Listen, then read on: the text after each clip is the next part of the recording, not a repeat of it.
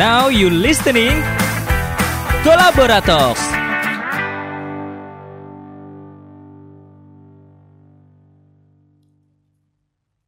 Halo, kembali lagi bersama podcast Kolaborator. Kali ini dipandu oleh Kriston Granto Simbolon yang tentunya kontennya tentang investasi. Gimana kalian udah bisa nentuin manajemen investasi kemarin di konten pertama tentang belajar investasi. Oke, kali ini hanya selingan aja karena lagi trending juga tentang perekonomian global akibat salah satu negara terbesar di dunia yang istilahnya main hakim sendiri. Karena ternyata uh, negara tersebut memiliki kongres dan keputusannya tidak didasari oleh kesepakatan kongres tersebut. Oke, semisal ada dua negara berseteru nih, teman-teman. Investasi apa sih yang tepat untuk mengamankan diri kalian, terutama dalam tanda kutip menyelamatkan apabila ada satu tragedi karena ada perseteruan negara-negara besar. Oke, saya ingin bilang bahwa uang yang kalian punya itu sebenarnya adalah tipuan. Uang itu suatu saat tidak akan berlaku apabila pertama tentunya uang itu memiliki nilai seribu kalau di Indonesia seribu dua ribu lima ribu sepuluh ribu sos ribu. Itu kan hanya lembaran kertas kan yang menentukan nilai daya tukar uang itu adalah nominalnya. Betul kan? Dari seribu hingga seratus ribu yang ada di Indonesia. Oh sorry lima ratus perak ya. Lima ratus perak sampai seratus ribu. Oke logikanya kayak gini Ibu Budi punya toko sayur. Kamu punya duit, 100 ribu.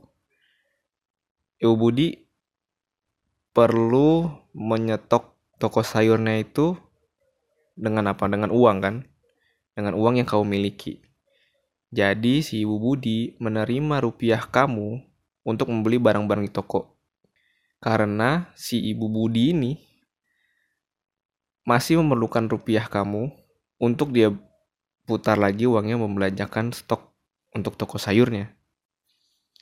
Nah, apabila ada satu tragedi, ada istilahnya chaos lah, seperti 98. Apa yang terjadi?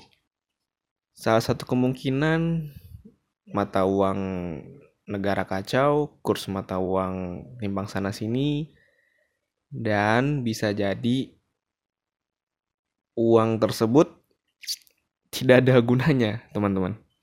Karena itu hanya selembar kertas. Fungsi kertas apa sih? Mending tisu daripada kertas, bener nggak? Namun, ada hal yang paling berharga dari zaman dulu digunakan nenek moyang kita ratusan tahun lebih sebelum ada uang ini. Dan ini juga dipakai buat alat tukar atau transaksi di zaman dahulu sebelum adanya uang. Sebelum ada namanya rupiah, Kalian tahu nggak apa? Yaitu adalah emas dan teman-temannya. Oke, sekarang logikanya gini, mata uang udah nggak berlaku kan? Mata uang udah nggak berlaku gara-gara ada chaos. Terus kamu kelaparan di hari kedua atau ketiga akibat itu. Jadi kamu butuh sesuatu benda berharga untuk ditukarkan dengan makanan tersebut, ya kan? Dan pasti ya, misalnya si, bu, si ibu Budi masih jualan sayur nih saat, saat chaos itu, dia nggak bakal nerima rupiah lagi kan? Karena rupiah udah nggak bisa dipakai apa-apa nih, cuman kertas. Ya kamu ngasih apa gitu? Otomatis ya dengan emas gitu balik lagi ke zaman dahulu karena emas itu istilahnya kan berkilau keren emang susah didapetin dan cara pembentukannya itu dengan penempaan yang luar biasa. Semua orang di dunia mana pun lah permata emas itu adalah suatu hal yang berharga dan layak dipertukarkan dengan apa pun. Gitu. Oke, mungkin itu penalaran yang cukup buat kalian mikir ya. Karena emang kita nggak, zaman kita sekarang ini kita nggak akan ngalamin hal seperti itu. Kemungkinan saat kecil. Karena sekarang kan udah terbuka banget ya. Udah terbuka sistem digital. Malah menurut gue pribadi sih kalau udah chaos, chaosnya itu di dunia digital, dunia maya gitu. Nah, ini sekedar uh, jaga-jaga istilahnya. Jujur gue juga nggak mau kenapa-napa, cuman alangkah baiknya gue punya emas, bener gak sih? Saat ada tragedi apa pun, uang gak berlaku, ya tentunya gue punya hal yang bisa gue barterkan gitu suatu saat nanti yaitu emas tuh Oh iya, kenapa harga emas itu naik? Padahal harga satu keping emas itu terhadap satu barang apabila ditukarkan langsung harganya sama. Percaya nggak sih? Dulu dosen gue pernah bilang harga kambing itu dua keping emas kalau nggak salah ya. Setara itulah, dia kan pakai dinar kalau nggak salah ya. Berapa dinar, terus di convert jadi emas dua keping emas. Nah, sama dengan zaman ini zaman dulu dengan zaman sekarang sama harga si kambing itu satunya tetap dua keping emas. Jadi harga kambing itu mahal gara-gara si mata uang tersebut yang dimainkan. Dalam artian turun turun turun turun ya kan? Itu namanya inflasi itulah. Eh iya ya inflasi ya karena ada inflasi lah. Gitu. Jadi uh, lucu banget kan sistem peruangan di dunia ini gitu.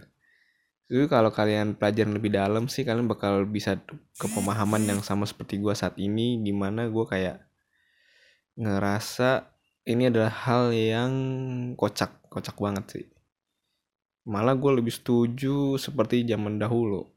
Langsung aja barter pakai keping emas kayak gitu gitu kan jadi mata uang kita tuh bukan kertas tapi tetap nominalnya ada bisa seribu sampai seratus ribu tapi itu pakai logam emas sendiri.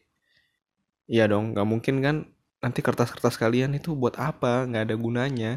Uang-uang kalian itu nggak ada gunanya suatu saat nanti. Kalau ada suatu kejadian yang di luar nalar istilahnya sampai saat ini. Kayak gitu. Ya pokoknya ini sekedar reminding aja emang ada negara yang dipimpin oleh orang yang cukup ekstrim. Tapi ini bagus sih untuk pelajaran bahwa apa pun bisa terjadi gitu. Makanya eh, pengetahuan dan istilahnya keterbukaan akan informasi itu kita harus tahu semua sih gitu. Ini aja baru salah satu dasar itu investasi kan oke jadi itulah mengapa gue saranin kalian buat punya emas punya kecil apa punya besar mau yang batangan atau kepingan gak masalah itu aja thank you udah dengerin terima kasih bye bye Thank you for listening. Kolaborator.